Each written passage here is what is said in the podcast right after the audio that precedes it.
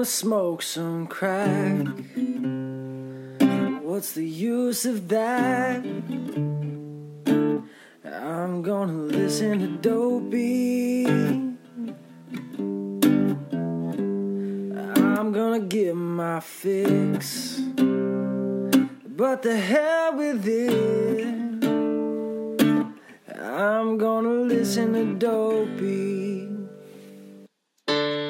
This dopey, dopey podcast that's coming in your ear with heroin and ketamine, sobriety and beer.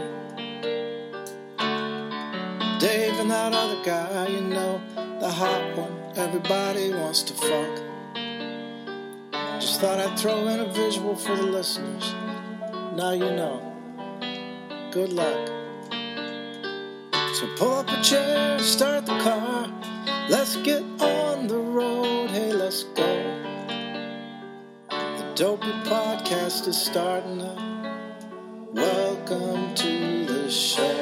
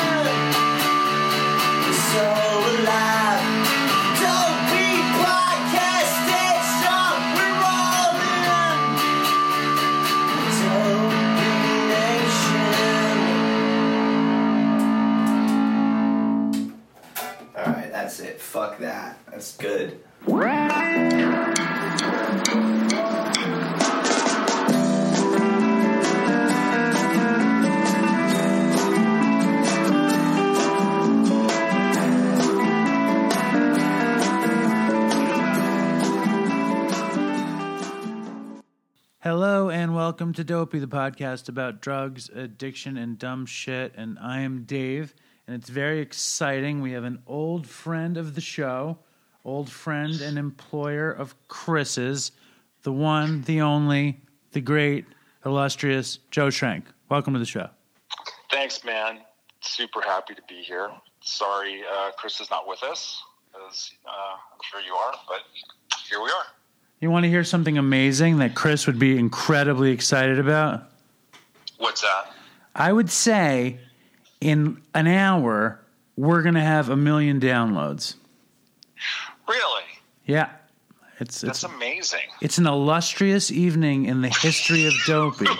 Who are who are these people downloading this? The Dopey Nation, Joe. You know you're all over that shit. Okay. No, I know. You know, I just did a video for uh, Now This, and it was one of my rants about how rehab doesn't do anything. Uh huh. and uh, it got almost a million views. And I thought I was really, really, really cool. I thought I was like, you know, king shit. And then the um, Hello Kitty now this got like 45 million views. Listen, but Hello Kitty, Hello So- Kitty is like a really wide-reaching brand, and like six-year-olds are not. it is, and it was like it was like the Hello Kitty restaurant or something. I forget what it was about, but it was so it was me going on about what I think is important shit about how rehab is, you know, and uh, I- it was pale in comparison the number of views that I got as compared to Hello Kitty. Well, you really just ruined my incredible night. I was really excited, man. I'm still excited. It's like No, I don't mean imagine. to burst your balloon. I, I'm just, you know, I'm always amazed at. Um, I'm always amazed at that. This other guy who did a video about the same time I did, and I actually know this guy in a weird way, but he's a Jesuit priest, and his was about. Uh, the, it was about uh, something on the border, one of the border towns, and his got 18 million views. What did he say? Uh, you know, very Jesuit priest things. We should welcome refugees like Jesus would have, and um, you know, we should help them find work and so on and so forth. And uh, so he got a big following, and I knew this guy because somebody went to grammar school with. It's her brother-in-law. So So maybe we should get him on Dopey. Maybe that would really up the listeners or something. if he posted a link, No, if I got this Jesuit priest to come on Dopey, maybe that would like increase well, look, downloads. should get Jesuit priests. One of the things that the Jesuits are really into is social justice, and I think that part of my interest in drug policy is the social justice aspect of it.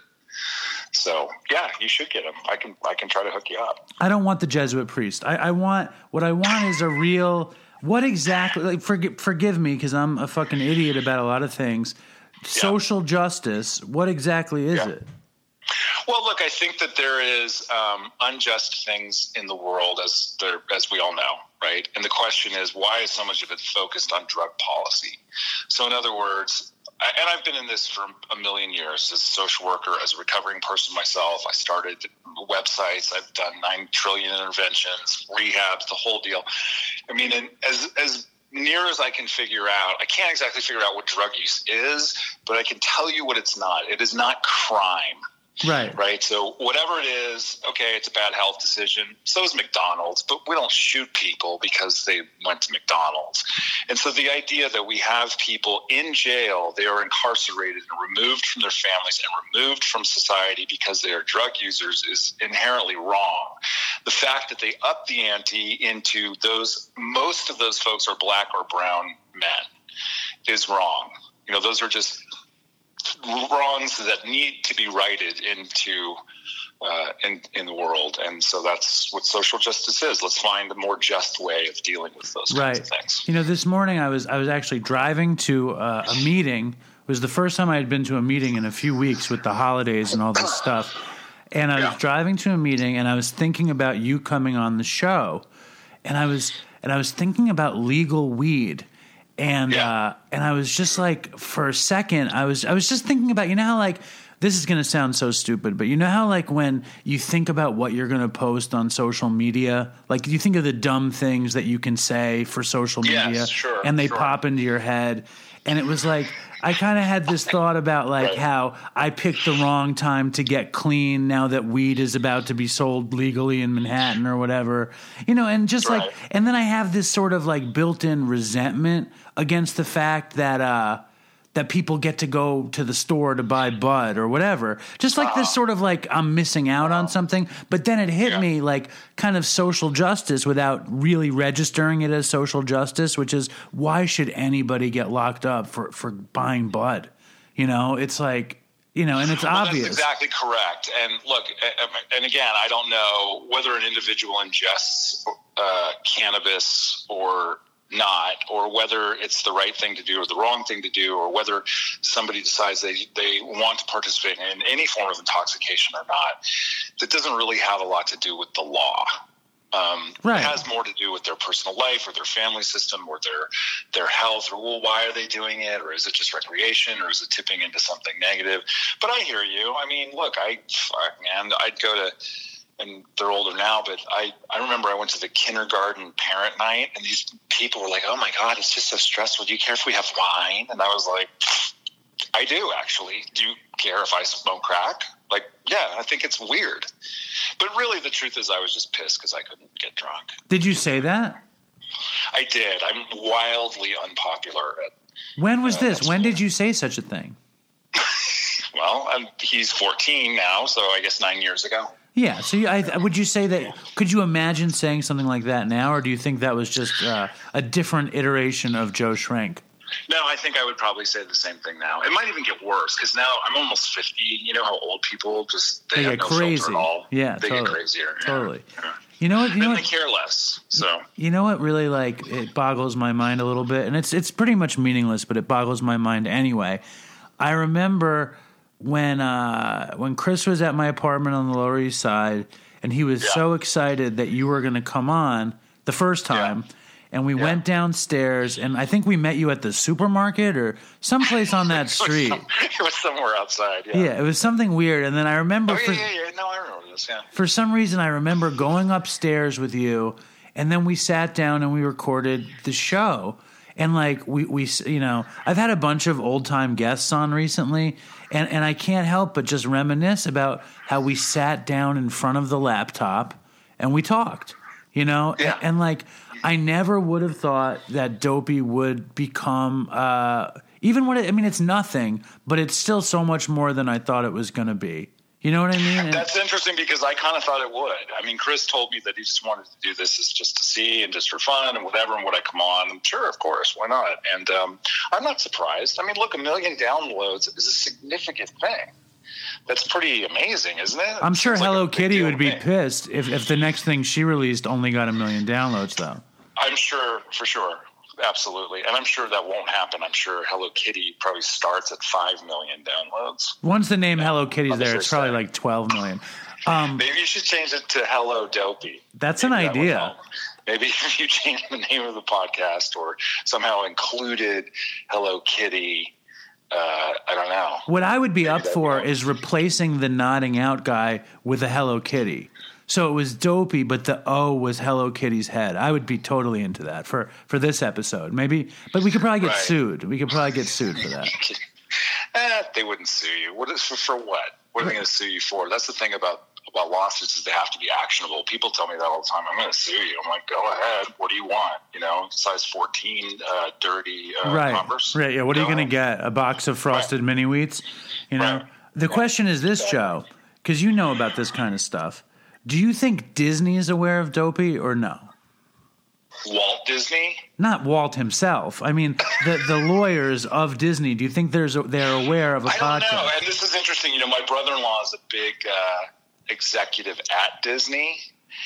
Um, and my sister listens to Dopey because she really liked Chris, and Chris drove her to the airport once when we were we were at friends in Connecticut, and he was at his place in um, whatever nearby in uh, Massachusetts, whatever it was. You know, it's uh, Yeah, it's right there. Great Barrington. Anyways, yeah, Great Barrington, exactly. So he was at his place, and I couldn't do it for whatever reason. I ran off to find somebody in rehab or whatever I was doing, and so Chris took my sister to the airport in New York, which so they spent a couple of hours together in um, the car, and she was absolutely devastated about this, as we all were.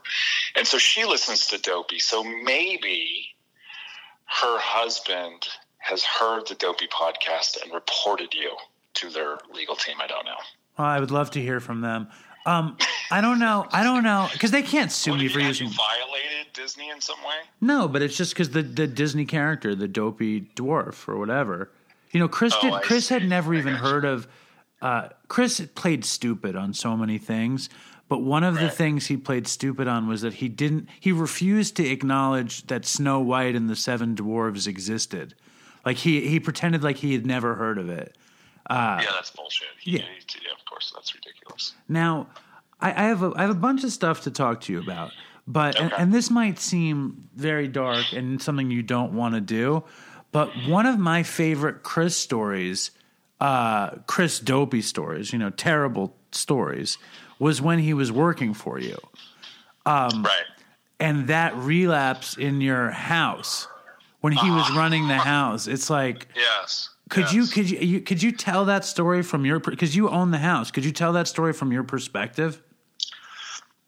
Well, from my perspective, And- Chris. Well, was, before before you even tell it, why don't you give a little a little background that you because Joe owned a, a sober house in Brooklyn, right? Right. I, I had a sober living, a transitional living program in Brooklyn in a, in a converted law space. Um, it's still there, and it's now run by fucking idiots. So stay away from that place at all costs. Um, but the um,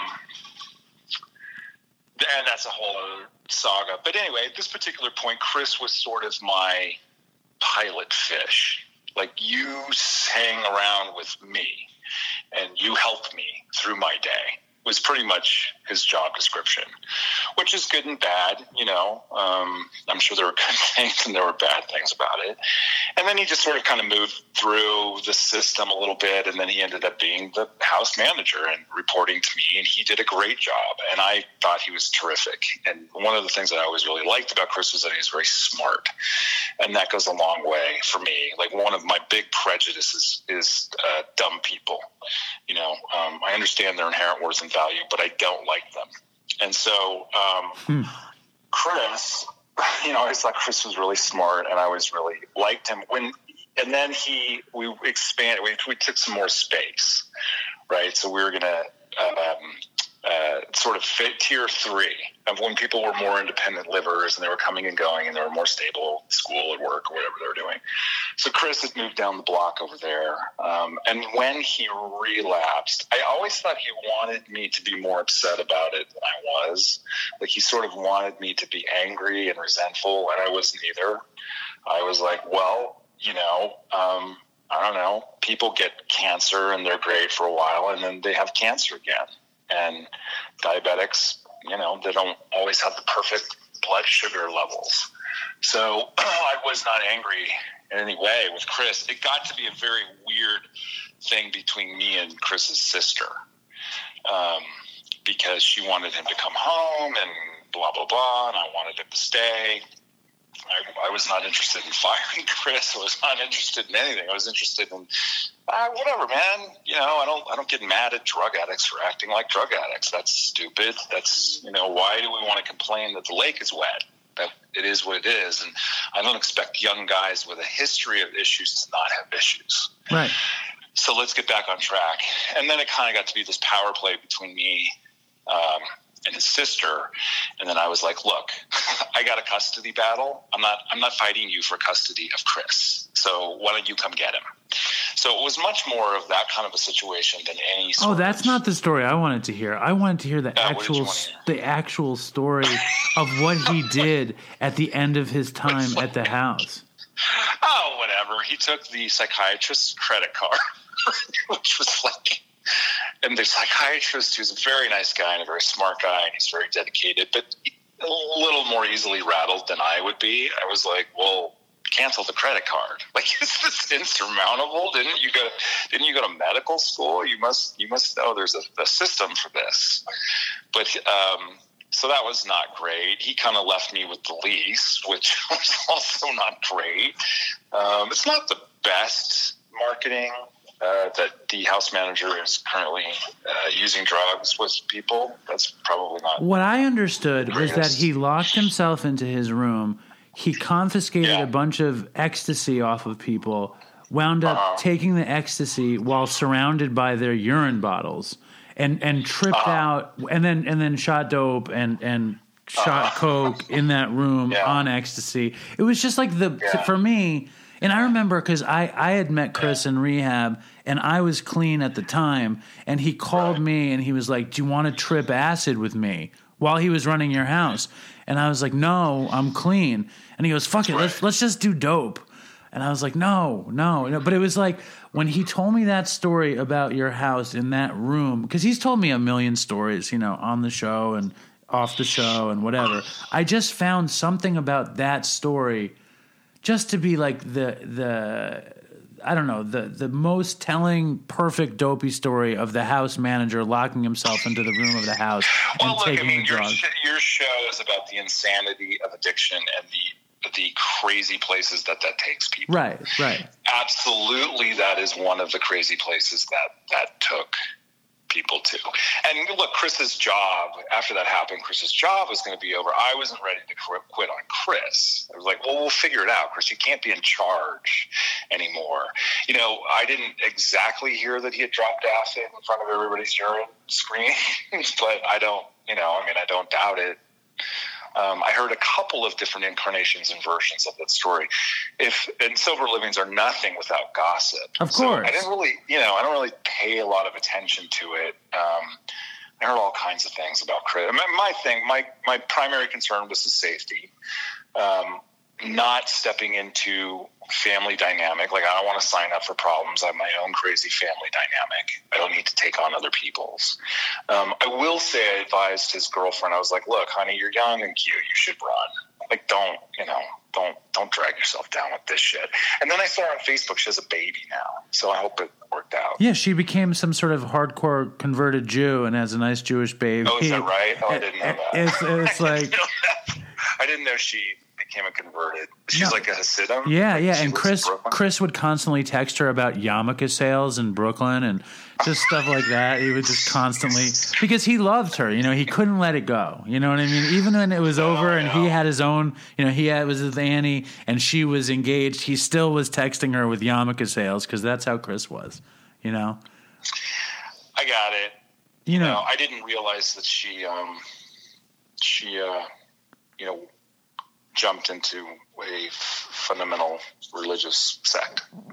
yeah, but she was she was very sweet. She was very sweet. Why sweet. that? Why she could have been Amish or um, Or like Mennonite. a Mormon, or well, yeah, Mennonite, like a Mormon cult compound, something like that. Well, she worked on the Upper East Side, and Upper East Side nannies have fascinations with rich Jewish people.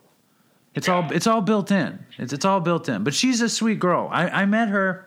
No, she is. She was smart. I mean, I liked her. I thought she was great. I just, I and and I didn't want to speak badly of Chris. I just wanted to, you know, give them the benefit of my experience that statistically this wasn't going to go well, and you know, I think that one of the biggest addictions that we overlook is the addiction to addicts.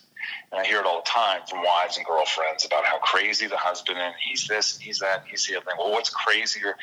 I don't know. Dating one that might be crazier than being one. You know, Right, right. Mean, And like might like like willingly do it because I do think that there's a there's an element of being an addicted person that is outside your will. If you actually sign on to join into that kind of chaos, there's you need to look at yourself internally. Right. So people and that's codependency, right? Being addicted to an addict is that just codependency? Um, yeah, I mean, I guess that's one uh, phrase. Sure, that that applies. You like to call it though being addicted to an addict. I'm sure there's a shitload of people who are listening. It turns out there's a lot of people who are listening to the show aren't addicts and they have loved ones or, or whatever. So Yeah, no, I believe that they are looking for answers and they're looking for insight into the person. I thought that I should do a maybe I can do a segment for you of call me and I'll I'll interpret what they're saying for you. okay, so how do we set that up? I don't know. I don't know. I'm I'm almost fifty. I can't. I can talk on the phone and answer email. That's it. So Chris said you weren't even that good at that. He said you were good at No. answering the phone, but he had to answer emails for you a lot. Um, so let's put it out there, Dopey Nation. If you have an issue with a loved one, uh, Yeah. reach out and and we'll do a little call Joe segment, and Joe can Yeah, give you. a little call Joe segment or, or email. I'm happy to answer an email. You can read them. Um, but I'm pretty good at trying to articulate what what it, uh, what the impaired person is trying to say. So All right, so we'll give it a shot. Yeah. Now, now, if you guys don't know, Joe's current gig is he runs a, a treatment facility in Northern California. Is it in San Francisco? yeah, in San Francisco. In San That's right. Francisco, it's called High Sobriety. And No, no, it- no. High sobriety's in Los Angeles. They're dicks too. Fuck them. No, Fuck this them. is called. oh God, yeah, forgive Remedy. me, This is remedy recovery. dude. Look at me. Should I, should I back up? Do you want me to No, back up? Back up. No, it's remedy recovery. So Joe's working. Is you own that place too? I do. Yep. So do. Joe owns a place in Northern California in San Francisco called Remedy Recovery. And the thing about Remedy Recovery is it's designed to help opiate addicts uh, achieve some kind of non-opioid taking state through the wonders of THC and marijuana. True? Well, not, uh, yes, partially. Uh, we're a medication-assisted recovery program. So buprenorphine, you know, the injectable, the subcutaneous, the film, whatever it is, you work that out with your doctor.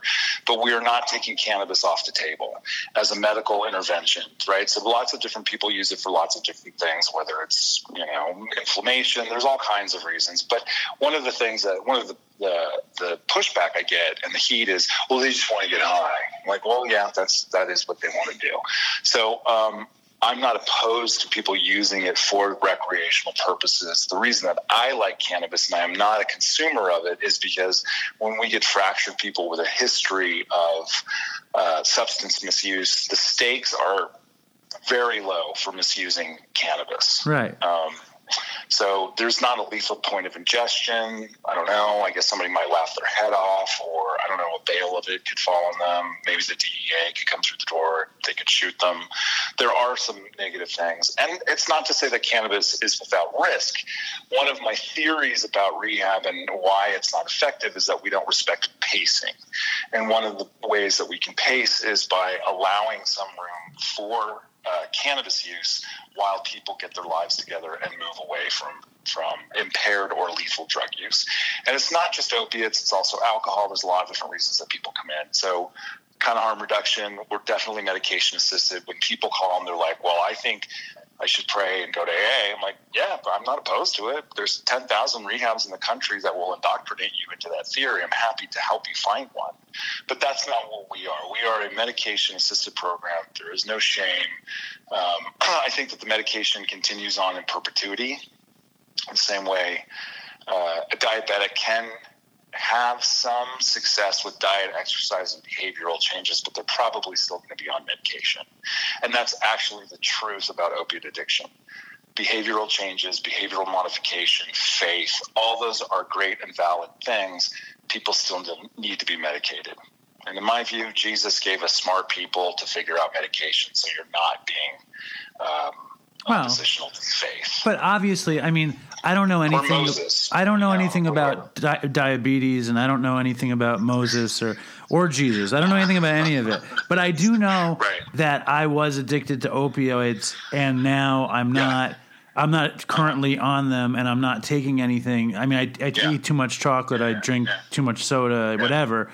Well, look, and that's that's great. But for every one of you, there are, are there so there are thousands and thousands of people who don't share your story. And so, from looking at it as a policy level, it's it's about numbers and it's about data.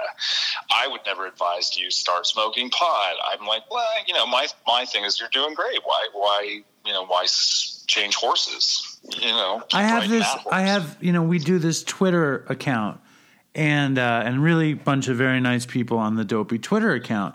And Yeah. there's one dude who uh, regular listener. He has uh, I think he has three years off of heroin. Right. He has a family. He has a little kid, and Yeah. uh, he's been on Suboxone the whole time. And Right. and now he wants to get off Suboxone. You know. And I For what reason? uh, because he doesn't want to be on it anymore. You know, he No, well, too bad. Diabetics don't want to be on insulin. I know. I was on methadone for many years. I didn't want to be on it anymore. Uh, what what what is the difference? Like, I don't know about chemically, but I, I was never on Suboxone for a long time. How does it compare with being on methadone for a long time? There's cultural differences for one. I mean, you take it in the privacy of your own home, and you can do a monthly injectable. You don't have to go to a clinic for it. So I think that that's a big difference.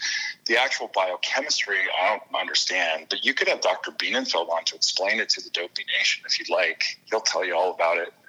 He's a great dude. He knew Chris. No, but I guess what I'm asking is, I know that when I would Yeah. take methadone, I would feel a little, you know, I felt way different than I feel now, and I also took Suboxone enough Yeah. to know that it changed how I felt. You know, Right. like it made me feel different. It made me feel, Right. you know, if I took it right now, I'd get high as shit. If I took it when I had a habit, um, I, I felt different, you know, and I think that this guy in Canada with three years off of heroin wants to experience life without it, Right. you know? Look, and I think that that is a viable choice.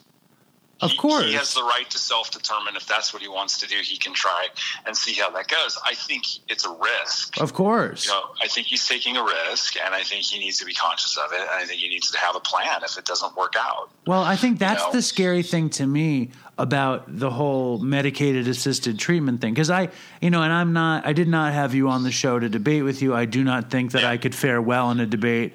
Like I just have no, I just have my my experience and my opinion, and I don't, you know, it's just mine because I also like. Whenever I did medicated assisted treatment, I wound up on dope. Whenever I did it, I wound Yeah. up taking pills. I never stuck to a plan. I always Right. abused drugs Right. with it. Well, and so that's look, medication assistance is only as effective as compliance with the plan. Right.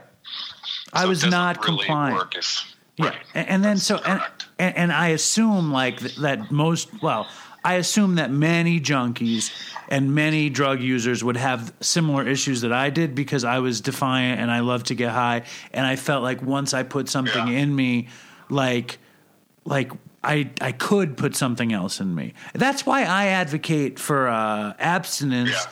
because I first of all, and I know I'm the statistics don't back up my my my thinking, but like I just think anybody could do it.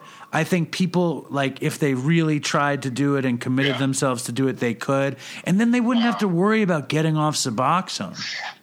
And look, look, here's the thing with that is people give me that sh- that all the time that I'm not um, supportive of abstinence. I've been abstinent for 22 years. I know. I don't know how much more supportive I could be. You know, what I want to do or what I'm trying to do in this reinvention of rehab is create space for people to find their way, even if it's not the current paradigm.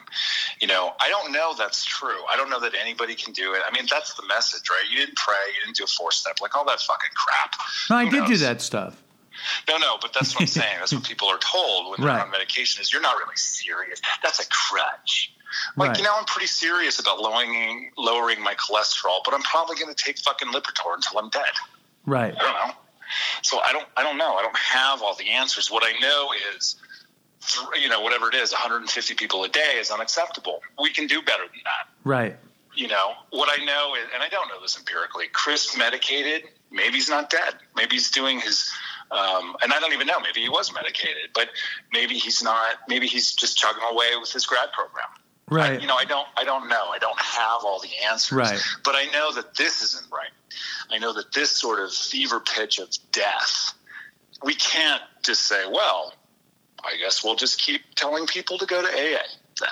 You know, that's like, that's just pure insanity. Well, what, I, what the thing that I find a little, you know, that that I find weird is the idea that they should be medicated for the rest of their lives. Like I like the idea mm. of of of medication saving lives, and I love the idea of people not having to die.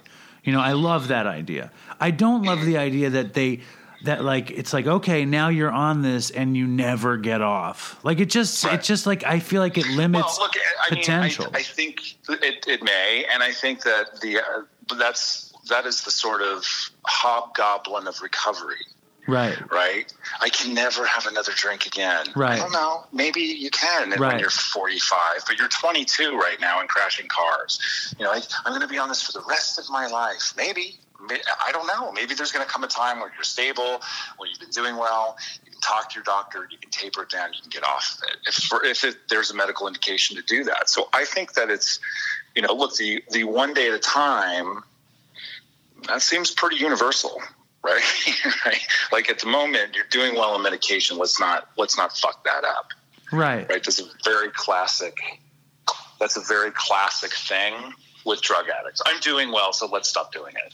right right You know. Do you think? do you Um, think that when people have a problem with it, it's mostly jealousy? What do you think it is? Like the stigma? I think my stigma is like I just get scared. I get scared for people.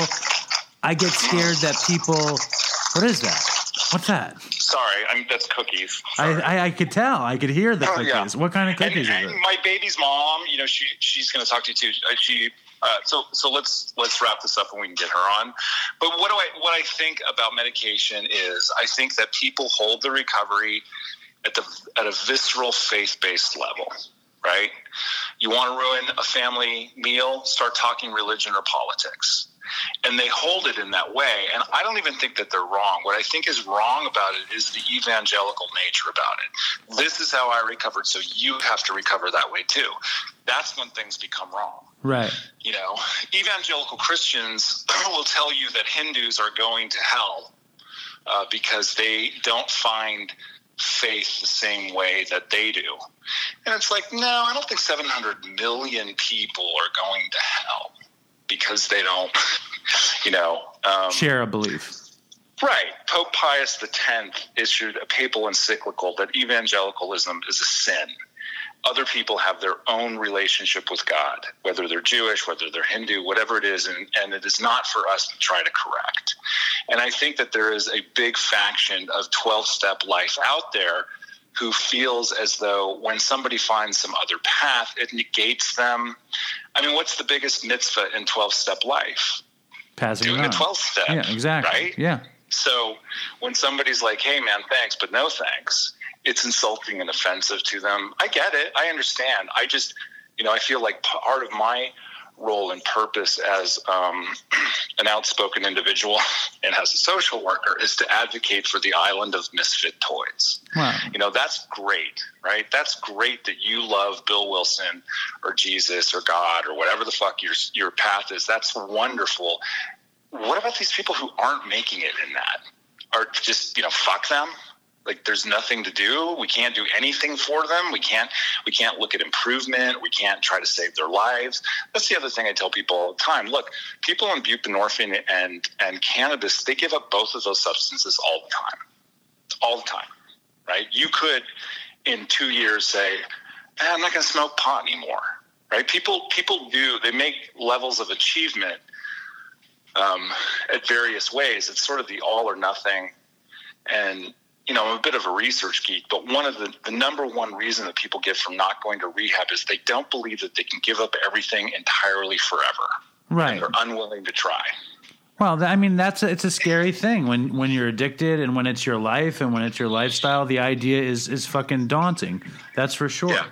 Um, I just like to put out there that like, you know, I hear what you're saying, and I, and I and I really do enjoy talking to you, and I do enjoy Yeah. your opinion. Yeah. But you being somebody who's been clean 22 years, that got clean working Right. the steps, you. Yes. I mean, we can't That's listen. correct. And I'm not saying that it's it's the steps or it's medication or you're dead in the street. I think there's a million fucking ways to, to skin a cat or Yeah, or, or yeah, to do whatever. You know, you never know sure. what the hell is going to happen. No, I know. I just want our audience to know that if you're addicted to heroin, you don't necessarily need to stay addicted to heroin, nor do you need to necessarily take buprenorphine, nor do you necessarily need to go to a meeting. The the fact of the matter That's is correct. And nor do you need to live in secrecy and shame if you do take buprenorphine. Right, right. The, the fact of the matter is, though, that like, you know, we just had this other kid, uh, big fan of the show. His name was Scott. When Chris Yeah. and I had started making the show, he would write in and and you know he was always struggling with heroin and he wound up going to treatment and his wife offered to send us brownies and Chris like turned down the brownies and I was always angry at him for that.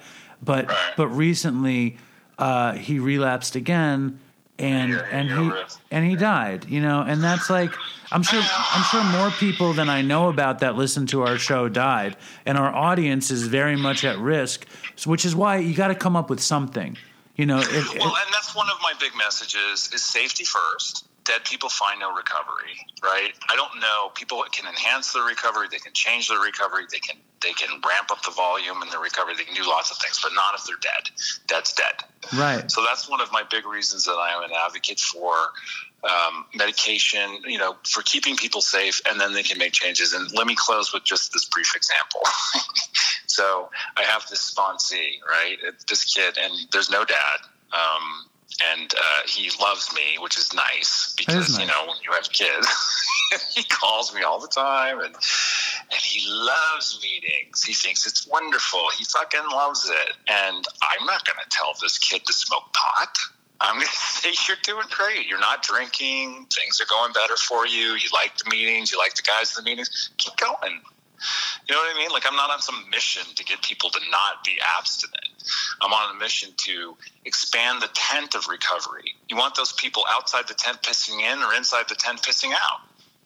You know, so I don't know.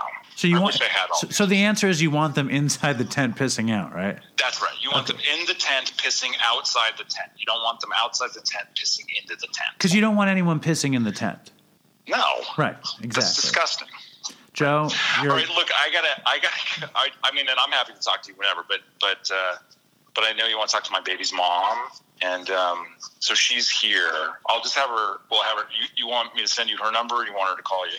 here what we got i want to do one last thing before you get off the phone it's going to take 30 Yeah. seconds Okay. It's a little bit of a game show we've invented here on Dopey called the Stash Word. Okay, it's it's very much like the twenty four thousand dollar pyramid, where I'm going Right. to describe something to you, and you're going to tell me what it is I'm describing to you. Okay. Okay, you ready? We're going to Yeah. start in five seconds because I need to watch the clock. Here we go. You ready? This Yep. is an expression often describing smoking PCP. You're you're not dry, but you're Hi. no. It, it's it's like when you when it rains on you, you're You're wet. you're getting wet. Okay. You're getting I- I- wet. If I take a hit of uh, of of weed and I blow it into your mouth, I am Whatever. I always thought that was gross. Oh, dude, you're gonna. You're. Oh, god damn it. Okay, another expression for a needle. When a junkie has to clean his needle, he calls it his. Rig, Sure. What's another word? um, his best friend. Oh, Jesus Christ, Joe! I can't believe you run treatment. Okay, an expression. I need to listen to Yeah. the kids in group. More. Yeah. Okay, what do the kids in group call the dealer these days? They call him the dope man, the crack man. They call him uh, It's also another word that you use to plug your TV into the wall. It is a. your USB cord. All right, we're done. The expression is a plug. That's what they call it, Your the plug. Okay.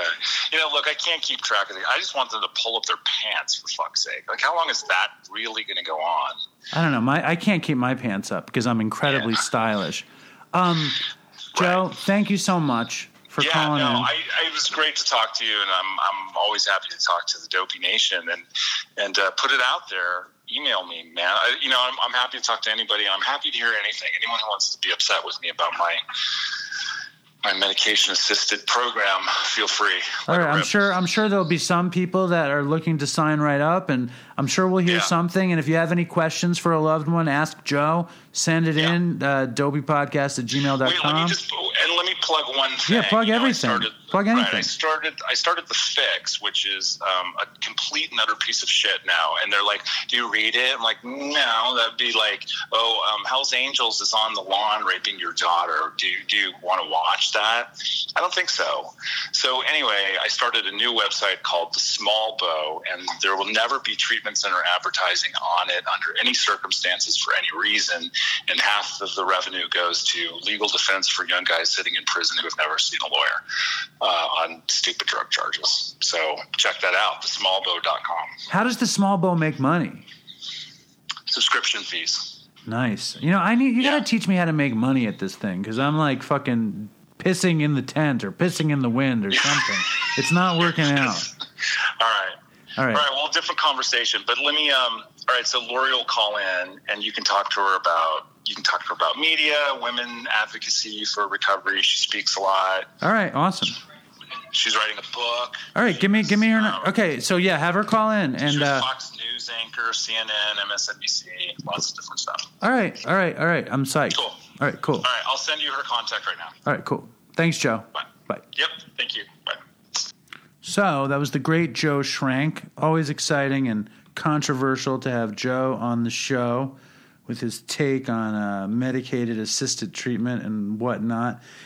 And uh, Chris and I had talked about having this woman, Laurie Dhue, on the show since we had started doing the show. Um, so let's get her on. She's this big time journalist. She can tell us all about her career.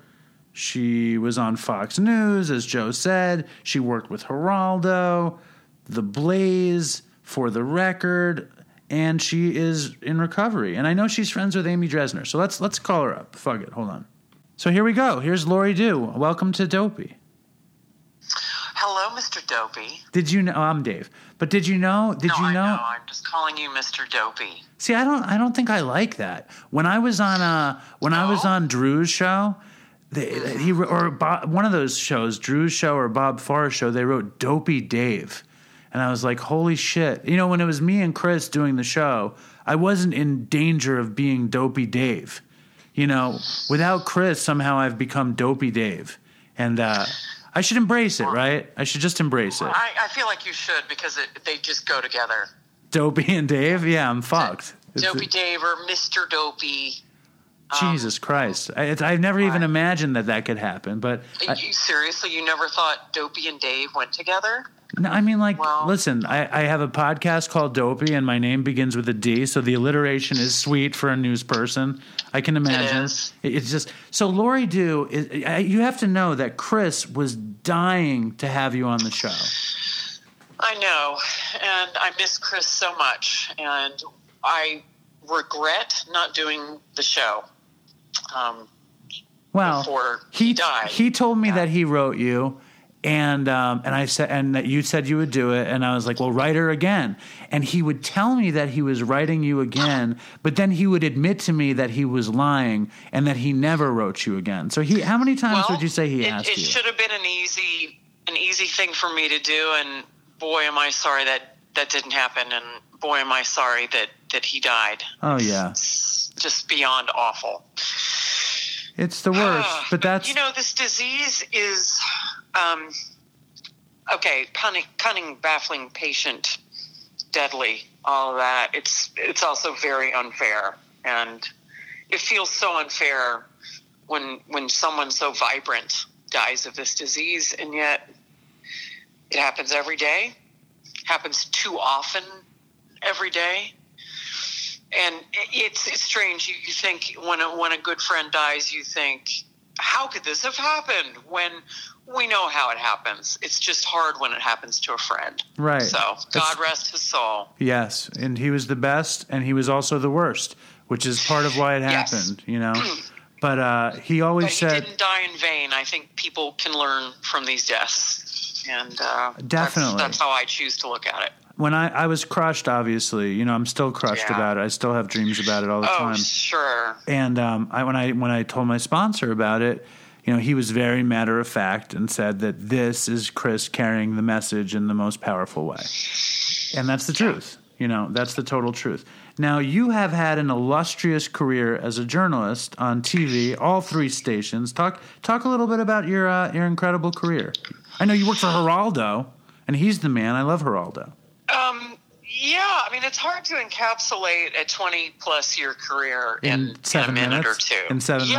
minutes. Yeah, of course. But, you know, I, for the longest time, I had the distinction of being the only anchor who had hosted shows on all three major cable news networks CNN, MSNBC, and Fox News.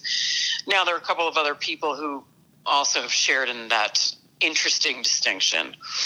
Um, three different networks, three totally different views of news. Um, obviously, and um, it, it was a it was a terrific career. I enjoyed most of the assignments I had, and it was as amazing that I got as far as I got and was fairly successful in the business. When I had oopsie a little drinking and drug problem Right. the whole time. And that, you know, that was my secret. And so many of us who have this disease, who are also super high functioning, um, lived a secret life, a double life. And I certainly was no exception. The, the woman that a million or two people would see on any given night on TV was not the woman who stared back at me in the mirror when I Right. went home. a million years ago, I, I interviewed John McCain, and I was high on heroin when I interviewed him. Oh, wow. Now I remember Chris told me to. Uh, he always said we have to ask her about this one time that you interviewed somebody and you were totally altered. What was what was the highest No. profile altered? No, no, not true. I I was never drunk on the air. okay, Um, however, I was drunk and high when I met President Bush that was the story. when yes. he was president. So that's classy. Was you know, he? Nothing says class. Oh no, he's been sober since he was forty. and he knew. Um, no, he didn't know. Um, but I was blowing lines in my hotel room and always traveled with a bottle of vodka. So I was doing some vodka shots and some rails, and then went down to meet the president at a private reception before the White House Correspondents' Dinner in uh, I think it was 2004. So you know, nothing nothing says respect more than getting drunk and high before meeting the president. right. I mean, that's how serious this disease is. It doesn't matter that you're about to meet the leader of the free world. It, it just doesn't matter. Of, of course, I was going to be drunk and high. Well, it almost adds to it. It almost adds to the legend of being able to do it in- a weird, defiant, alcoholic, drug addict way. Such an alcoholic way, and it's a chapter in the book I'm writing. So it's it's actually was a definitive moment in my life, um, and yet it wasn't the low point. You know, it's like, oh, okay, I was drunk and high when I met the president, but that wasn't the worst of it. Well, what was the worst of it that got you back on track, or that got you on the right track in the first Oh, place? I was I was never on track. I think you know, it's it's interesting.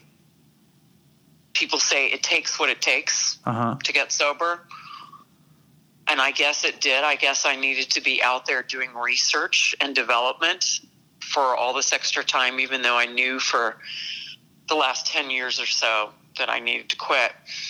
I, you know, I overdosed one night on a delightful combination of alcohol, cocaine, Xanax, and marijuana, which is just a great combo. Yeah. Uh, you got all your bases covered. It's like got all your bases yeah. covered. If I was feeling too skittish, I would smoke a little pot. If I got sleepy, I would do a little more blow. And all this took place in, you know, an eight hour period or something absurd.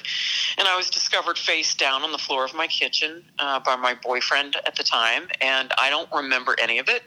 I came to in the emergency room of Roosevelt Hospital in Manhattan Yes. and I didn't know how I'd gotten there. Had no idea that an ambulance came and got me, and they strapped me down to a gurney, and they had to revive me and pump my stomach and all that great stuff. I don't, of course, I don't remember any of it. Um, but that didn't even get me sober. So, So- so what would you what would you say the the moment And of truth so, was? I mean, the point I'm trying to make is that I OD'd one night and I kept drinking and drugging for two and a half more years. Right. That's how crazy the disease is. But a few things happened and that led me to the decision that I would eventually make on March 14th, 2007, to put the plug in the jug, say no to blow, yes, I like that plug in the jug. I like put that Put the plug expression. in the jug, say no to blow, and put the hearse in reverse. Put the hearse How in cheesy reverse. is that, I like that. right? Yeah, you're, you're yes, really I can't with it. take credit for it. Um, a guy in an AA meeting on the Upper East Side used to say that all the time, and I love it. Yeah, Plug in the jug and put the hearse in reverse. Because you know the truth of the matter is, I I would be dead, like millions of us, if we hadn't gotten sober. yeah, yeah. Um, and so you you found, but what was you know what was the thought process? You just knew you had gone as far as you could go, and it was time to to find well, I something figured else. I was going to die. right. you know i thought i'm really not going to make it and you know a few things happened. I got into a fight with the man i was dating who said he couldn't date me anymore because i drank and drugged too much. I got in a drunken fight with my father who is also an alcoholic and physically i was absolutely exhausted and totally bankrupt just in every way. And um, I think maybe the happiest part of my decision to get sober was my sister's pregnancy. So my sister was pregnant the, the winter and spring and summer of 2007. And she was pregnant with the family's first grandchild. And I thought, you know what? I've got a reason to get sober now. I'm going to get sober for this unborn baby. And that's what I did. Wow, And it's weird what that- what the things that, that it kid- takes. yeah, and that kid is 11 and a half now. Amazing. And, uh, you know, That's it's That's- awesome. Yep. And I saw, I think I saw online that you're friendly with the great Amy Dresner. True? Amy Dresner is a new friend of mine. We bonded at the She Recovers conference. We were both keynote speakers. Amy absolutely brought the house down. She is one of the funniest people I've ever known, and that's saying something. Right. And she's, She's awesome. You know, today clever. today is her six year anniversary. Yeah, let's give Amy Dresner a shout out. Happy sixth anniversary, Sober Ames. Amy's memoir, My Fair Junkie, is terrific. It's a great read. Um, after reading her story, I was like, oh gosh, I only did alcohol and cocaine. I wasn't so bad. Right. I didn't shoot um, shoot Uh, cocaine Meth into my neck. Into your neck. Yeah. That's why Meth into my neck. that's why she's such a I great didn't see her dopey guest. 20 days straight. Like, I, I don't know how that woman's alive, but not only is she alive, but she's thriving and funny and, you know, doing it her own way. I mean, obviously in AA and 12 steps, but she's doing it. You still go to um, meetings? Oh, yeah. you, does, love does, meetings. does Joe ever go to meetings or is he done? I don't know. I, don't know. Yeah, Joe goes to meetings when he can. He's funny. You know, Joe's uh, but I don't, uh, you know, Joe runs his show and I run mine. Of course. and but you know out here in san francisco i've i've been to a meeting the last three days in a row. I got asked to speak today Nice. because I was a visitor and they wanted, you know, when fresh blood comes into a meeting, they always want to hear your story. And I'm always really grateful to hear it or, or you know, grateful for the opportunity to, to share my story with others. Well, we're super So- grateful that you took the time. I know you're sick, and I know it's late, and I and I really, really, really appreciate you jumping on. No, I'm. I appreciate being being on the podcast with you, and let me just say that I'm I'm working on my memoir, and it's going to be about sex and drugs and TV news and a lot of different things that have happened to me, and hopefully some wisdom that I can impart on people who are curious about sobriety, who are trying to get sober, who are sober, for anyone who's interested in the disease of addiction and the journey of recovery. And hopefully it will be out next fall. Right on. Very exciting. Right Every on, man. Dopey Nation Thanks. should totally look for the Laurie Dhue memoir. What's the title? Well, it's not, this is not the official title, but if I could name it, it would be News and Booze. News and Booze. All right. News and Booze and Laurie Dhue, I think that's not bad. right? You know, I like that, and and we should definitely get you to come on again when you're not feeling sick and we're not feeling rushed, Yeah. and no Joe to fuck it all up. So, um, I love that, and thank you so much again, and uh, happy fucking Sure. New Year. Happy New Year to you too. I wish you a year full of long, slow sobriety in 2019. Right on, Laurie. Thank you so much. Right on. All right. Okay. Take care. Bye. Bye. So that was Laurie Dhue, big time news reporter, uh, sober for a long time. And now we are lucky to be joined by my beautiful fiance, Linda. Welcome back to the show. Hello. And how are you today? I'm good. Lean, Except, except for looking at your face, you gotta go closer to the microphone. which. I'm sure you'll explain to the listeners. Yeah, so big big things happened last night. Um, we fucking hit a million downloads after the Joe and Laurie Dhue thing. Uh, we got a million downloads. What do you think, Len? It's out of control. What do mean it's out of control? What do you mean it's out of control? it's crazy. A million. That's crazy. That's It's a lot of listens. yeah. It's, it's weird, isn't it? All of those family secrets just traveling over How the many of those listens were you listening over and over to get the number up? That's what me and Chris used to say. we would be like, we would be like, we don't have enough, and Chris would be like, I'm gonna just hit play, play, play, play, play on my computer. But Do we, you do you do that? no, I've never done Oh, that. okay. And I, I That's think because your dad. so. The cat just jumped on the table, and like Linda can't handle it when the cat oh, jumps on the table. Oh, cat. It's the only time she yells. I think she gets her aggression out on the cat. She goes, she goes down. but you, but it's like you think that the cat is gonna know what you're talking about. Well, some animals do learn. That not cat, ours. No, the cat is stupid. Anyway, uh, a million downloads is a great achievement, and uh, and I'm very proud of it. So I've said before that I'm okay, except for having to look at your face. So can you Oh, explain God. why I would even say that, so I don't just sound really nasty? I had a traumatic uh, experience today. I'll just say this. Last year, I didn't go to the dentist. The year before, I went to the dentist several times. I had some, I think I had a, did I have a root canal? I had some stuff a couple years ago, some You were very fillings. scared to go though, because you, you were afraid of what they would find. Well, I hadn't hadn't been. gone for like a decade. Yeah, I hadn't been for a long time. Then I went back and they did some work. And then I missed 2018 at the dentist. Right. I didn't go at all. And, And then postcards kept coming in the mail saying, "You better get back here." I know. And I was like, well, I didn't go for 10 years. And then I went three times. Right. I could miss a year or whatever. And then one day, Pain. The pain started. no, I was eating something and my tooth broke. Right. And I broke a tooth. Which is a bad sign if like teeth are breaking. It's terrible. It's just a terrible, terrible sign. It's like you fucking. It's like for me, it's totally like well, it's a sign of just not like being healthy. right, and it's a, it's a sign. You know, I, I like to think of it like because I'm in recovery and I was a drug addict and I am a drug addict in recovery, and I didn't take care of myself for so long. That these are like they call it the wreckage of your past, Right. and they usually talk about like finances or like losing a job or this or that. But this is like serious vestigial wreckage in my mouth. Right. and the tooth broke.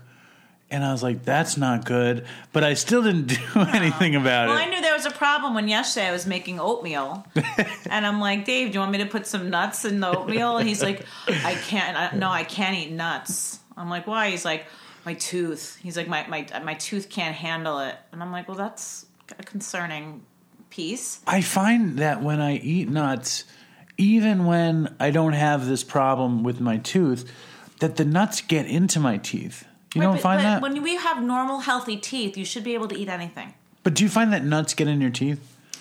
I mean, no, I don't. Well, my teeth aren't good, and nuts get in my teeth, and I don't. And I also don't think there's much upside to eating nuts. I think peanuts are delicious. Nuts are incredibly healthy.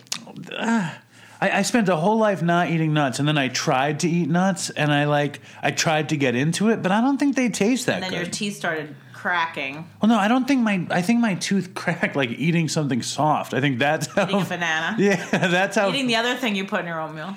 yeah, that's how fucked up my fucking tooth was. All right, so let's Let's move it on- along. let's get back on Yeah, track. our, our daughter is going to get off the bus in in ten minutes. twelve minutes, so we got to make so every his second. tooth, so his teeth, his tooth cracked, and he went to the dentist today to have. No, no, I went to the dentist three weeks ago to have my cleaning, and they took X-rays, and they were like, "This doesn't look good." And I was like, "Well, what do you think you're going to have to do?" And they said, "I don't know. Maybe we can put a crown on it, put a post, you know, Right. do some kind of bridge, blah blah blah." I was like, "Okay." And I come in today, and the dentist is like, Dr. Bob. "Dr. Bob," he's like, "We're going to take it out."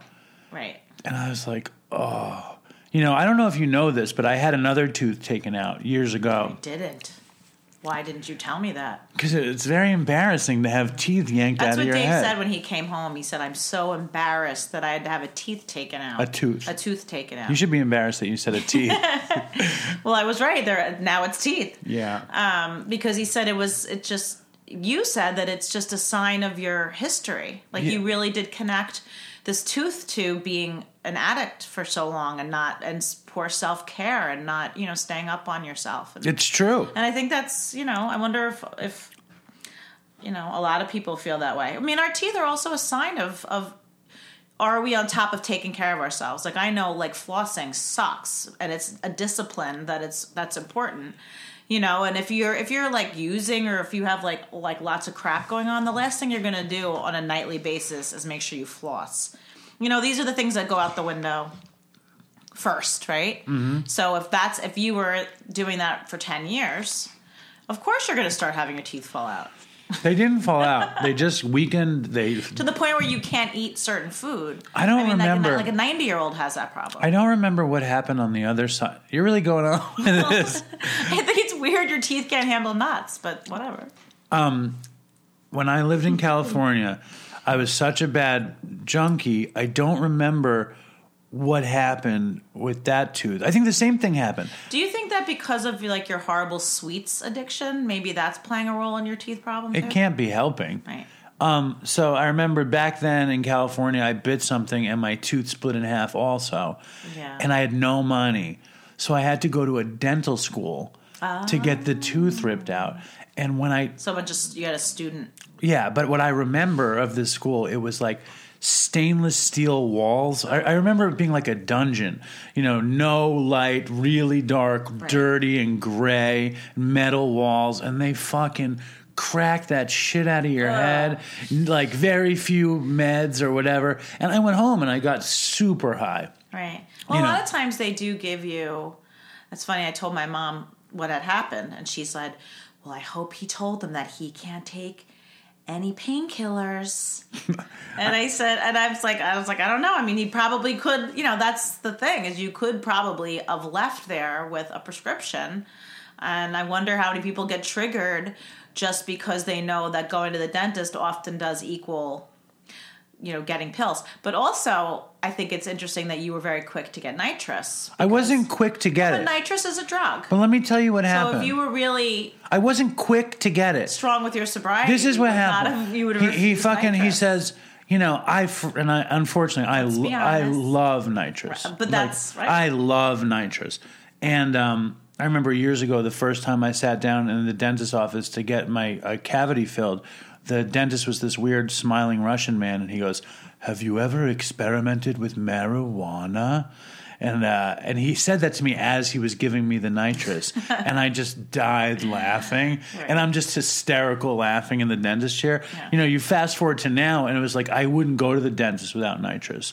You know, My favorite Todd memory that I'm just thinking of now is when Todd got our house. We all lived together in, up in Oswego on Governor Street, and we all there was like seven of us living together. And Todd actually got our house just for a fun night, a gigantic nitrous tank.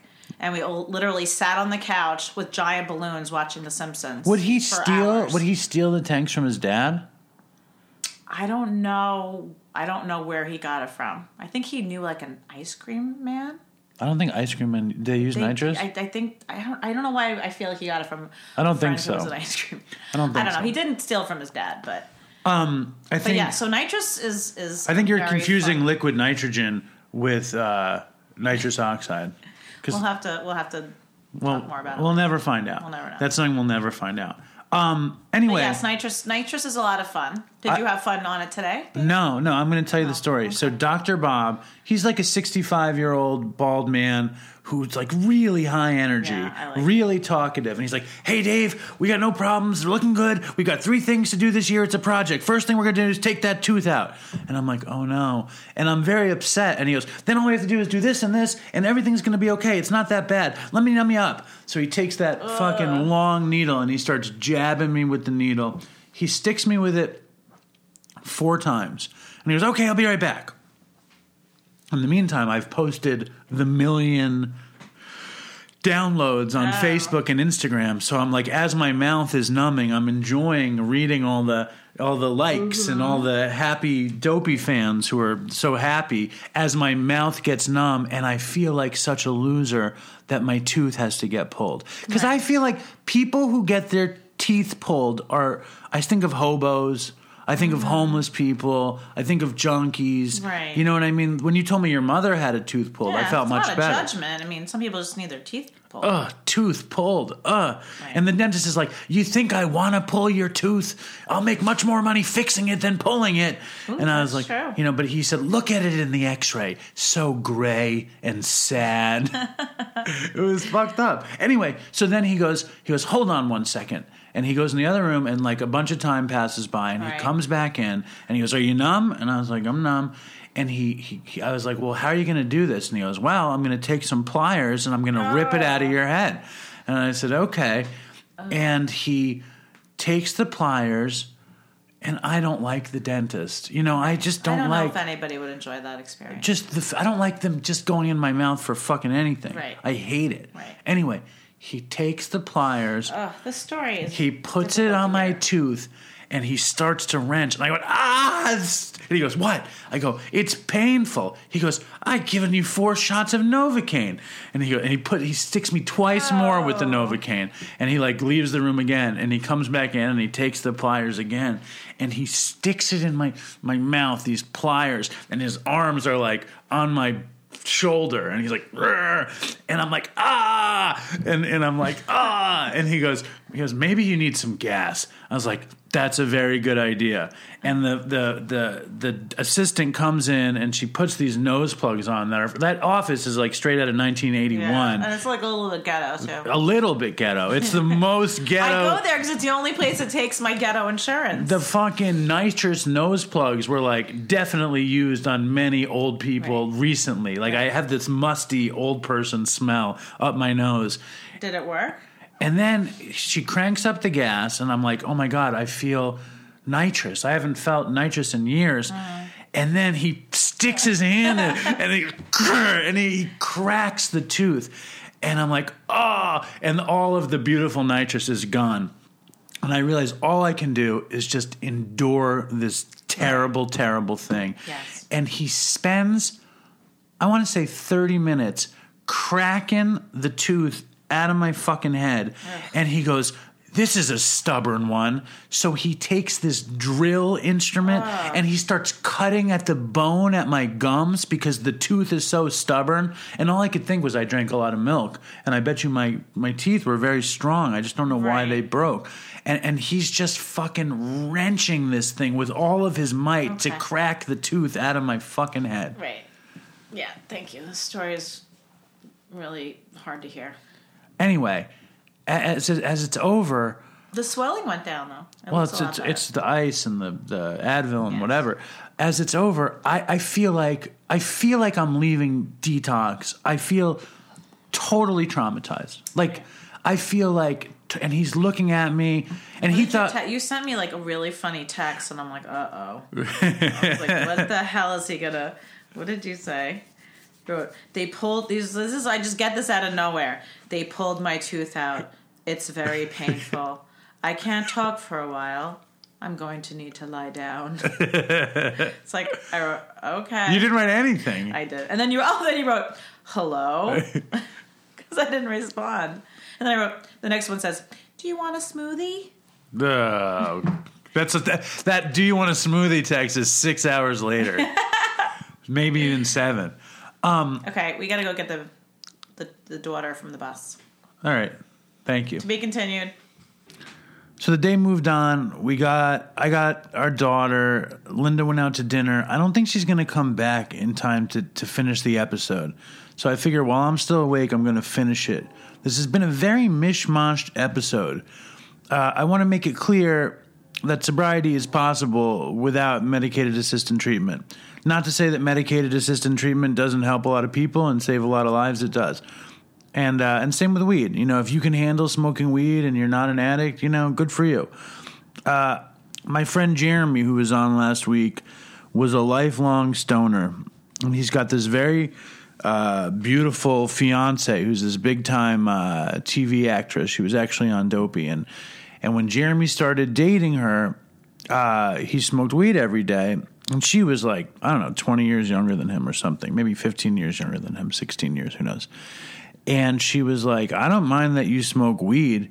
You should just know that people who smoke weed every day rarely get anything else done. And that like fucked with Jeremy's head and he stopped smoking bud.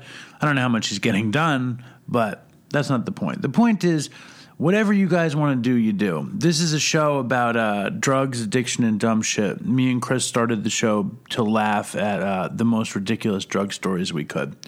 And uh you know, it's not to point fingers. It's not to say what's right and what's wrong. I just know that I was totally addicted to heroin and pills and methadone. Um, and now I'm not, and my life is better. And if you're struggling with opiates or you're struggling with drugs, you know, I was uh, I was on meth too, and I did a ton of coke too. If you're struggling with this stuff, it is possible to get well. I believe anybody can get well, and I believe that uh, even though the statistics are horrible, you just need a few things to happen for you in order for it to happen. Now, I'm going to play a voicemail because we like to play voicemails on Dopey. This is a very, very hardcore Dopey fan. His name is Matt. I'm not going to say his last name. And uh, he sent in another voicemail that was really good. I just didn't play it. That's a problem I have. Like, there's so many voicemails, and I'm so unorganized that it's, it's easy to not play any. This is Matt. Here he goes. Thank you, Matt. And if you guys uh, want to hear your voicemail, send in a nice one, five to seven minutes. Make it dopey. We could use some serious drug stories, uh, but anything is good. So here's Matt. What's up, Dave? What's up, Dopey Nation? This is Matt, otherwise known as Indy Jones 4420 on the Twitter. I uh, just thought I'd hit you with a little dopey. Got my new phone, and the audio recorder is sounding great, so hopefully y'all like it. Anyways, I'm an IV meth addict from Iowa, and I have on December 14th I grabbed 18 months clean, so I figured I'd just share with you my first experience with meth.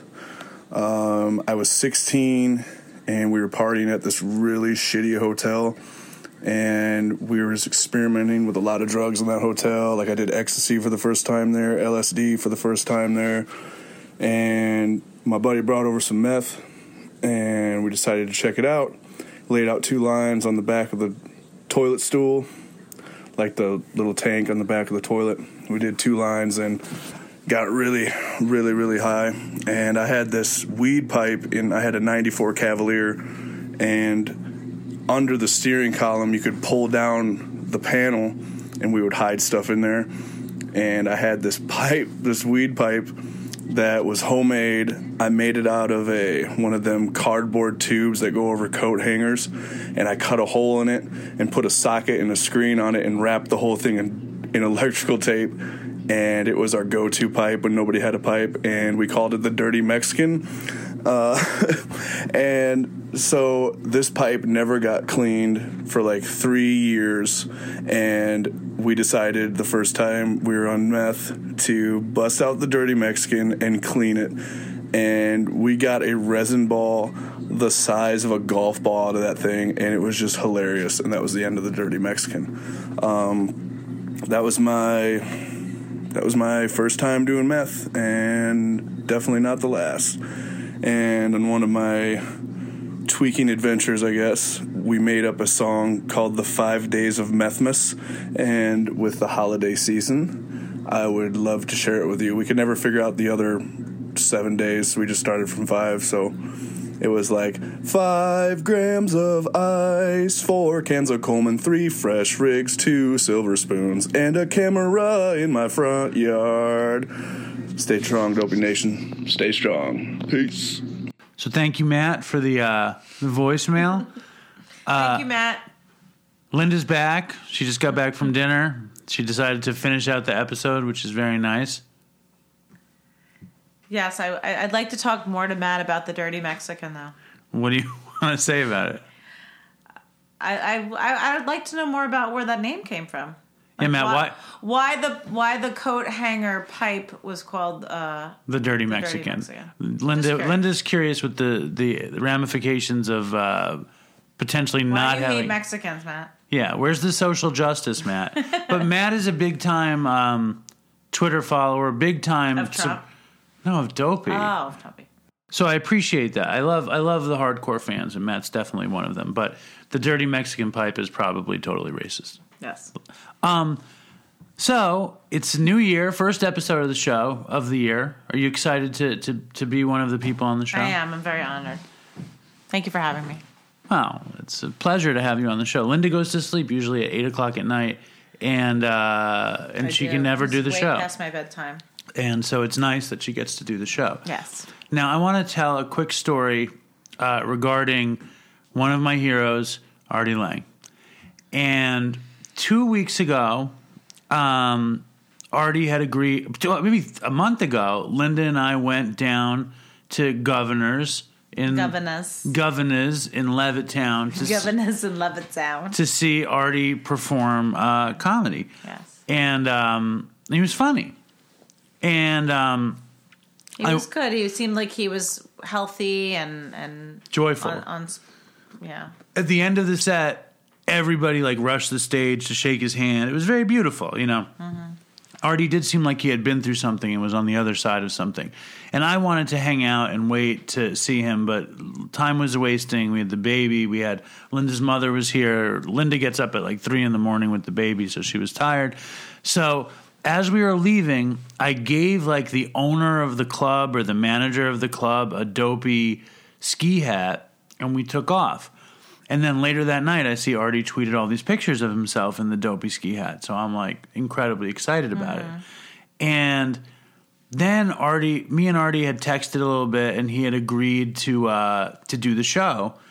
So somehow we had agreed to do it on Christmas Eve day, but like that was a ter- you know, and, Right. and Linda had agreed to let me go on Christmas Eve day until it was like the day before, and she's like, "You're fucking got to be kidding me! Right. You're not going anywhere." So I got Artie to agree to do it to the day before that, Sunday night in Hoboken, after I worked the 12 hour shift. So at around one o'clock in the afternoon, I start texting Artie.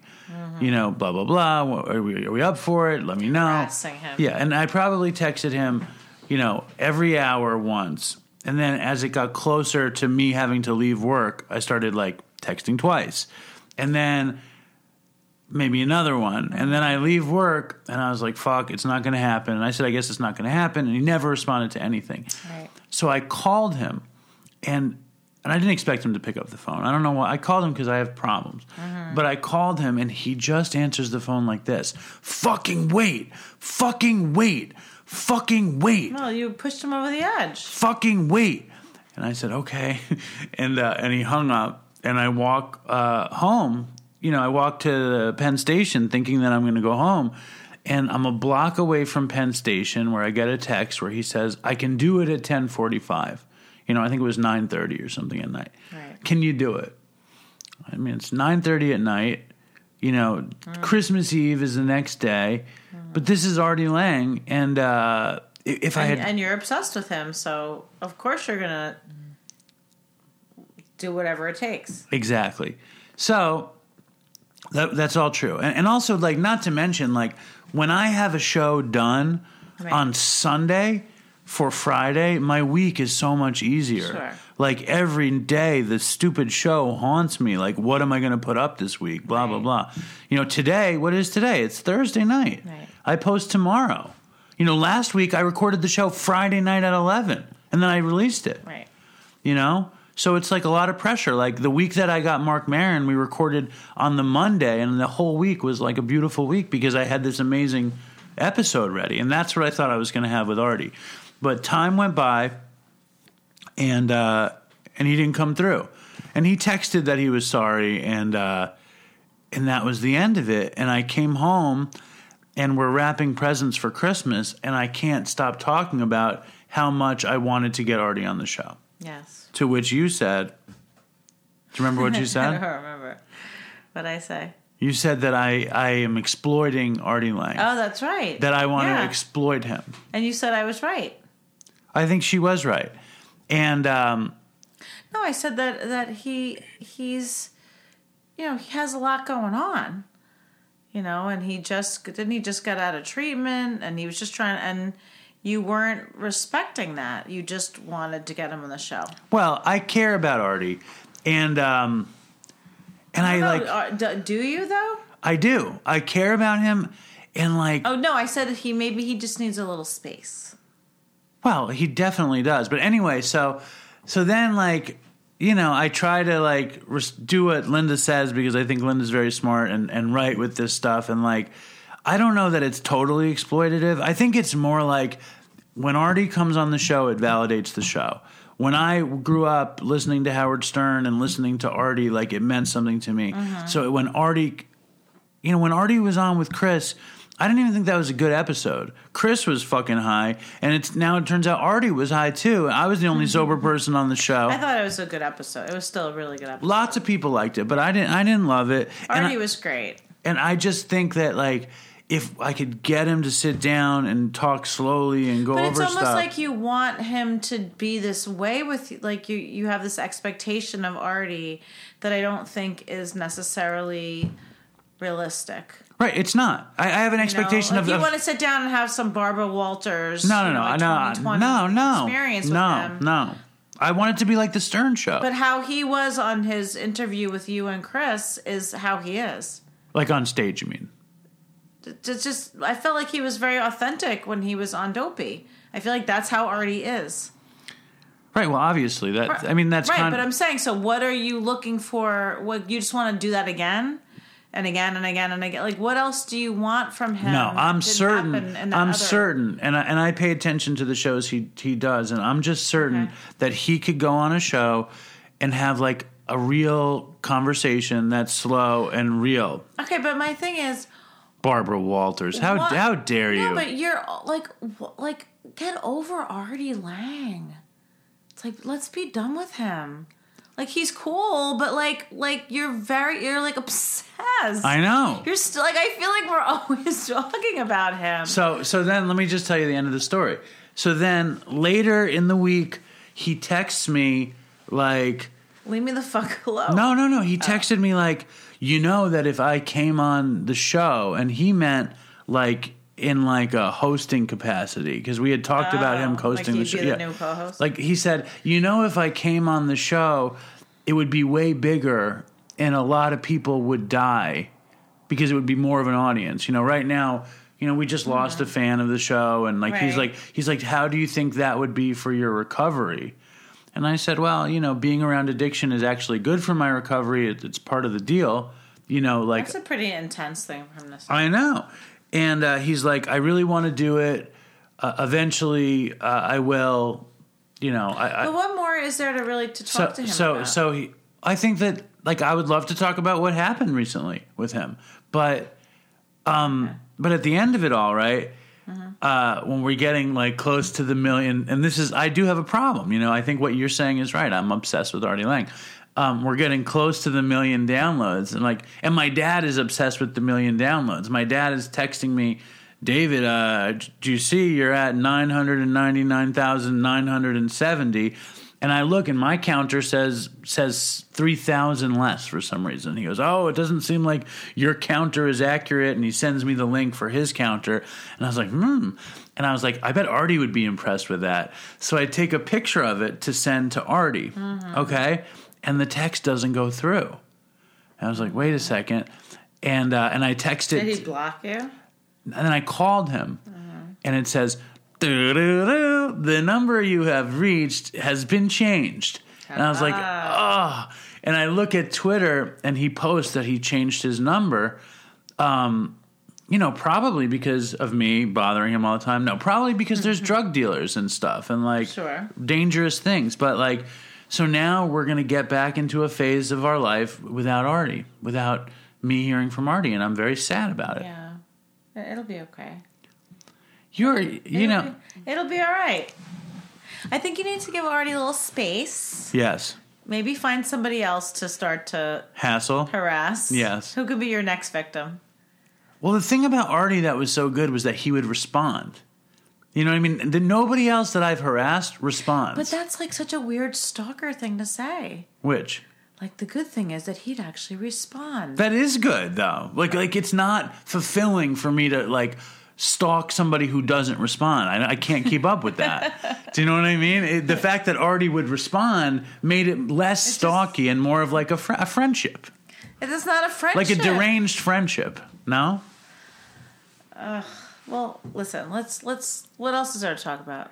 Well, um, I would like to uh, thank my friend Harold because we played Harold's song at the beginning of the show. Oh, okay. and Thank you, uh, Harold. but Harold had something to plug, so we have to plug what Harold wanted to plug. Harold wanted to plug fucking his new band called We Finance Everyone, and his Instagram is at we under slash finance under slash under slash. That's the blood clot in my mouth. Everyone, and um, all right, I guess um, you know, I don't. I don't think you added that much to this episode. You know, I don't think you like what I had to say about Artie, but that's it's all good. It's all good. It's not good at all. I got I got a blood clot in my mouth. I feel terrible. Um, the first show of the year had a million downloads. I think the most important thing to say is that anything is possible, and maybe Artie's gonna be the new host of Dopey one day. Maybe my obsession with Artie will will lift. Pay, maybe it'll pay off. I don't see it paying off. You know, I don't see that happening. But all right, I guess we've hit the end of another episode. Wait, I have a question. Yes. Do you have a resolution for 2019? You and I went over resolutions ad nauseum for the. Dopey Nation. Well, or as our daughter says, revolution. I do. I have. I have several. What's your revolution? My first revolution or resolution is that I'm going to go to the dentist as many times this year that I have to because I'm not going to Okay. get. I'm not going to have another tooth extracted. That's Okay. my number one resolution. What else? Um, number two, uh, I don't know. I said I was going to start eating better, and I haven't been able to do that. No. You got any resolutions, Lynn? No, I don't. I'm perfect the way I am. Yes. um, before we go, I also want to thank Josh who played, uh, who sent in a tune at the beginning of the show. Any musicians out there, please send in dopey music. Keep it short. I love dopey music. If you're an artist, make some dopey art. We love that too. If you have a good dopey story, send in a good drug story. Keep it short. Make it funny. That would be great. Write a review. Chris loved reviews. Write reviews for Chris. I like reviews too. Just follow us on Instagram and Twitter and Reddit and all that shit, Facebook, whatever. And uh, before we go, I'm going to read um, Dopey podcast review of the week. Unless you want to read it, Lynn. You I wanna, read it, You want to read it? So come over here. this one. You're going to love this. It's very, very positive about me. Oh, okay. From here, start here. Dopey's great. How many stars? Five stars by Num Numbnuts. Jan, can you stop pointing? January 2nd, 2019. Dave is a cool, old school New York City Jew, unfortunately, a rapidly dying breed. He's been through the addiction ringer, yet maintains a great sense of humor like most of us survivors. I think it's the only way we get through this upside down world. Keep up the good work, Dave. You're helping many of us. Here, you want to read this one too? Exceptional podcast, five stars by XXXXXXXXO. December 31st. I started listening to this podcast before Chris died and I'm addicted to it. As someone who mildly As someone who mildly afflicted. mildly afflicted, I appreciate the war stories as well as the hope that Dave represents. Losing Chris was a shock and hurts us all, but Dave is really interesting and resilient in his quest to prove that sobriety is the best way to live. I highly recommend this podcast. Thanks, Tom. Thanks, Tom. Thanks, Tom. And then read this one. Which one? Love to you. Love you too, Dave. Yes. Dave and uh, five stars. Okay. By the only black dope. by only black dope. Dave and Chris really feel like friends I've known for so long. They become a major part of my recovery. Losing Chris was very painful, being he helped me get sober. Dave, you are like a brother, and I'm glad to have you in my network. And thank you for what you are doing. I love you, and I love Dopey. Hope we can actually get closer. Wow, this is like very, very intense. Hope we can actually get closer as you continue to be a major part of my life with this wonderful podcast. My favorite podcast. I'm, I'm afraid only Black Dope might be like looking in our windows right now. Only Bla- I talked to Only Black Dope this week, and Only Black Dope is not sober. And only uh, Black Dope's a little too in love with Dopey. He loves Dopey. What do you want? I'm kidding. Yeah. What? What do you? What do you? It's like why can't people like the show? Linda. Linda doesn't like the show as much as you guys. Just so you know. No, no, No. no, I do. All right. Um, only Black Dope is like out there fucking using in Maryland. So get it together, my friend. Get it together, only Black Dope. Get it together. You're gonna stay, or you can do what uh, Joe Schrank said and be on medicated assisted treatment for the rest of your life. But you know, I digress. Let's end this episode on a happy note. Stay strong, Dopey Nation, and fucking toodles for Chris, and Happy New Year, and May 2019 be better than 2018. Happy New Year. Toodles for Chris. Just want to apologize for Linda. She she doesn't usually stay up this late, and like she went out to dinner with her brother, and she just came back, and it's way past her bedtime, and, and she doesn't like me asking her questions on the spot. So, Okay. Linda, have a nice good night. Good night, all. You feel satisfied with that? So everyone, wish Linda the best, and happy New Year, and stay strong. I want to take a walk around the world. I wonder would it do me any good? Until I get some money in my pocket, then I guess I'll just have to walk around my neighborhood. But I want to be good so bad. Want to be so good, so bad, so bad. I want to be good so bad. Bad desire's all I ever had. And I want to take a ride up in the sky. Watch this aeroplanes just pass me by. And I want to see a Lear jetliner take a dive. Just to show all of these people what it means to be alive. But I want bad. Want to be so good, so bad, so bad. I want to be good so bad. Bad desire's all I ever had. And my shadow's getting smaller and smaller. And it's time to where I stand. Shadow's getting smaller and smaller. twisted,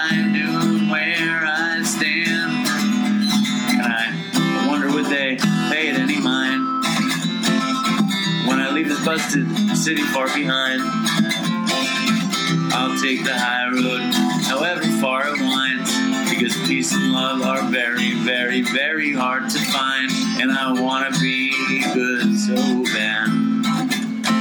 Wanna be good so bad, so bad. I wanna be good so bad. Bad desires all I ever had. Damn it, all these suckers make me mad. And it's all I ever had. And it's all I ever had. And these suckers make me mad, and I wanna call my dad, and it's all I ever had, and it's all I ever had, and it's all I ever had. And it's all I ever had. And these suckers make me mad, and it's all I ever had, and I wanna call my dad, and it's all I ever had, and it's all I ever had. And it's all I ever had.